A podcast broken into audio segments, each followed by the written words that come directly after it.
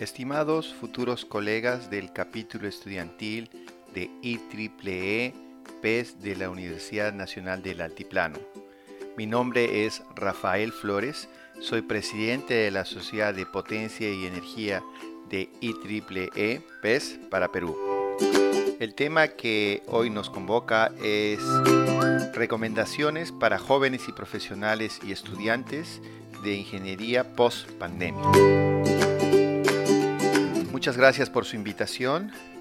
Eh, me ha sido un poco duro reflexionar sobre este tema, pero quería compartir con ustedes algunas reflexiones para tal vez poder ayudarlos en su futura carrera profesional. El COVID-19 es una pandemia que aparece después de muchos, muchos años. El mundo no estaba preparado para esto.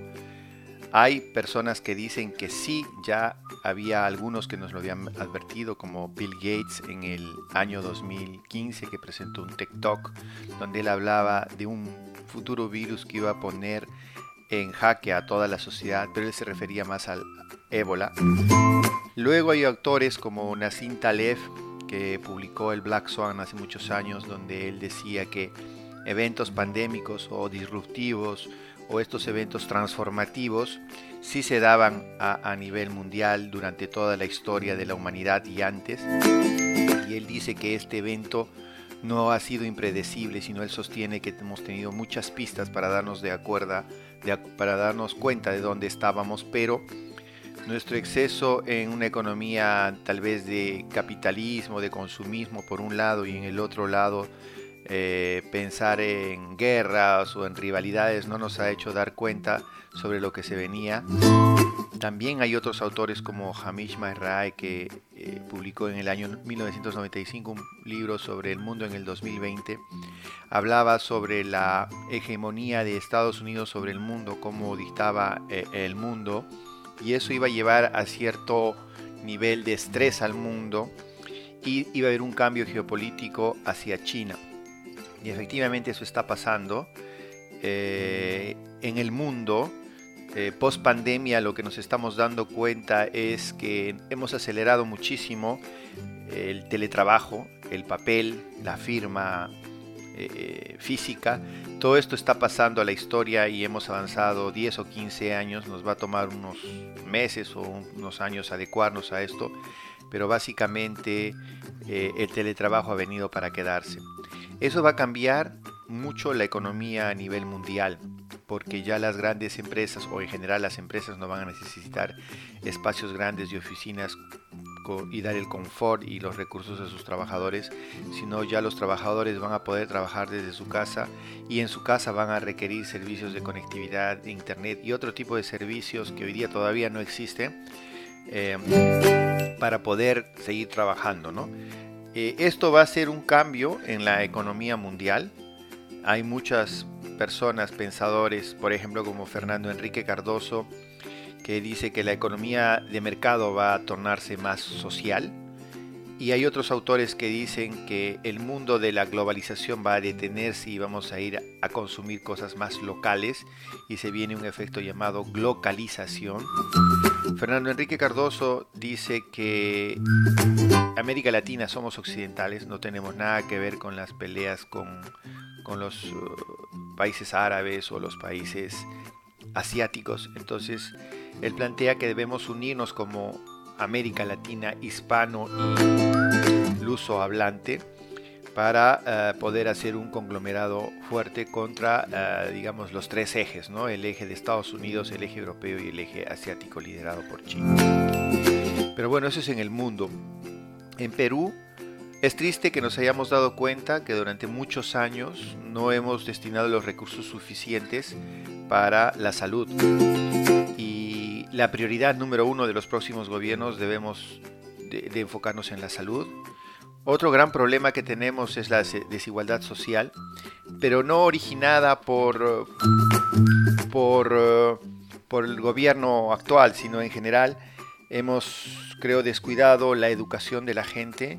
La corrupción ha hecho muchísimo daño a este país y lo va a seguir haciendo. Entonces, tenemos que trabajar en anticorrupción y en educación. La única forma de lograr que la desigualdad social desaparezca es haciendo que las personas estudien, tengan conciencia crítica, sepan elegir a sus gobernantes en todos los niveles y generen sus propios trabajos o generen industrias o generen empresas. Sin educación no tenemos nada.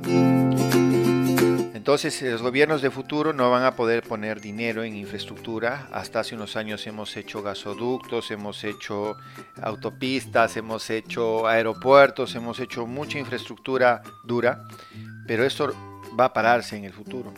Por lo menos en el próximo decenio tenemos que enfocarnos en la salud y en la educación.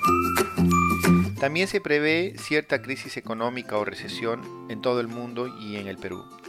No se sabe si va a durar unos meses, unos años o muchos años, pero sí tenemos que estar preparados para cambios en la economía. Pero ustedes estudiantes más bien tienen que aprovechar este tiempo para seguir estudiando y estudiando más.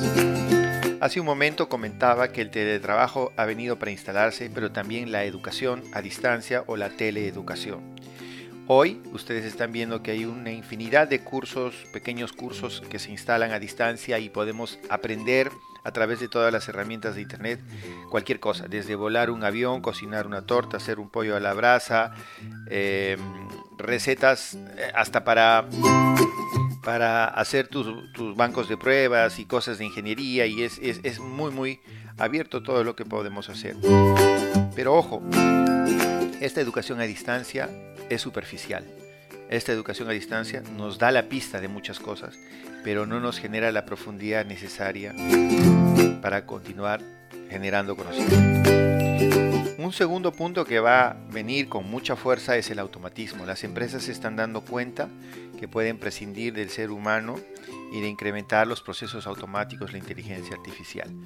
Entonces hoy día ya no va a ser suficiente solamente tener la carrera o conocer el proceso o conocer el principio de algo, sino tenemos que activar nuestra inteligencia lateral o nuestra creatividad. En el futuro, los que van a valer más y los que van a estar más posicionados van a ser aquellos profesionales que sean flexibles y sean creativos. Tercer punto que me, me gustaría sugerirles es Acabo de decir que el conocimiento está abierto, que las plataformas educativas a todo nivel están disponibles, pero ojo, nosotros en Perú somos usuarios. Alguien más en universidades o en compañías o en industrias en China, Japón, Estados Unidos, Europa, está poniendo mucho dinero en investigar, en tecnología, en patentar, en descubrir, en avanzar en esto. Lamentablemente en Perú estamos muy atrás de esto. Somos solo seguidores. Nosotros no somos generadores del conocimiento. Entonces mientras esta condición se mantenga, nosotros vamos a ser débiles porque vamos a tener que comprar tecnología de otro lado y depender de esto. Entonces es algo que debemos reflexionar, algo que ustedes jóvenes tienen que pensar tienen que pensar que deben desarrollar su carrera no solo en Perú, el mundo está abierto ahora, pueden estudiar en distintos países del mundo y perseguir distintas carreras, especializaciones, el mundo está abierto para ustedes. También en muchas otras conferencias yo conversaba, como cuarto punto, sobre la empresa eléctrica del futuro.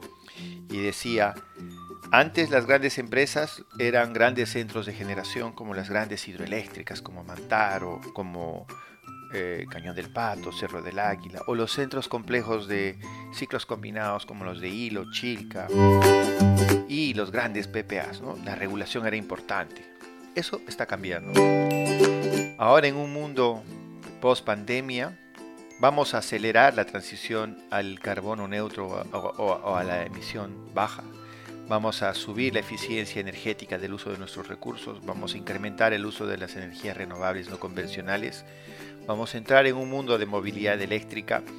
Dejaremos de usar los combustibles fósiles y aquellos países que dependan de los combustibles fósiles y no tengan la tecnología, les será muy difícil entrar en el nuevo mundo. Estamos ya desarrollando hidrógeno en muchas soluciones a nivel mundial y Perú tiene mucho agua, mucha energía solar y fácilmente podría entrar en este mundo. jóvenes es algo que tenemos que estudiar. ¿Cuáles serían las características de los jóvenes post pandemia? Yo creo que básicamente hay tres. Tenemos que estudiar, estudiar, estudiar. Si podemos hablar algún idioma más, mínimo inglés, es el primer punto. El segundo punto es lo que PES y AAA hace y les va a ayudar a ustedes mucho, que es el networking o conocer gente. No hay mejor referencia que aquel estudiante o profesional que ha pertenecido a PES o a IEEE y esto es como una hermandad, nosotros nos ayudamos y desde las posiciones que estamos los ayudamos, los dirigimos, les damos consejos. Entonces el segundo es el networking o la red de contactos. Y el tercero es muy importante. Aparte de haber estudiado la carrera, de haber estudiado cosas, de conocer gente, tienes que ser proactivo. Voluntario.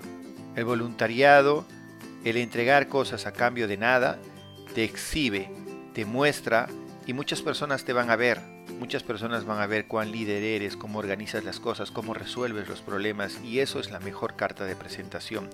Allí es donde se vienen las oportunidades. Entonces, quiero agradecer a la rama estudiantil del IEEE PES de la Universidad de Altiplano por la invitación a este conversatorio. Muchas gracias.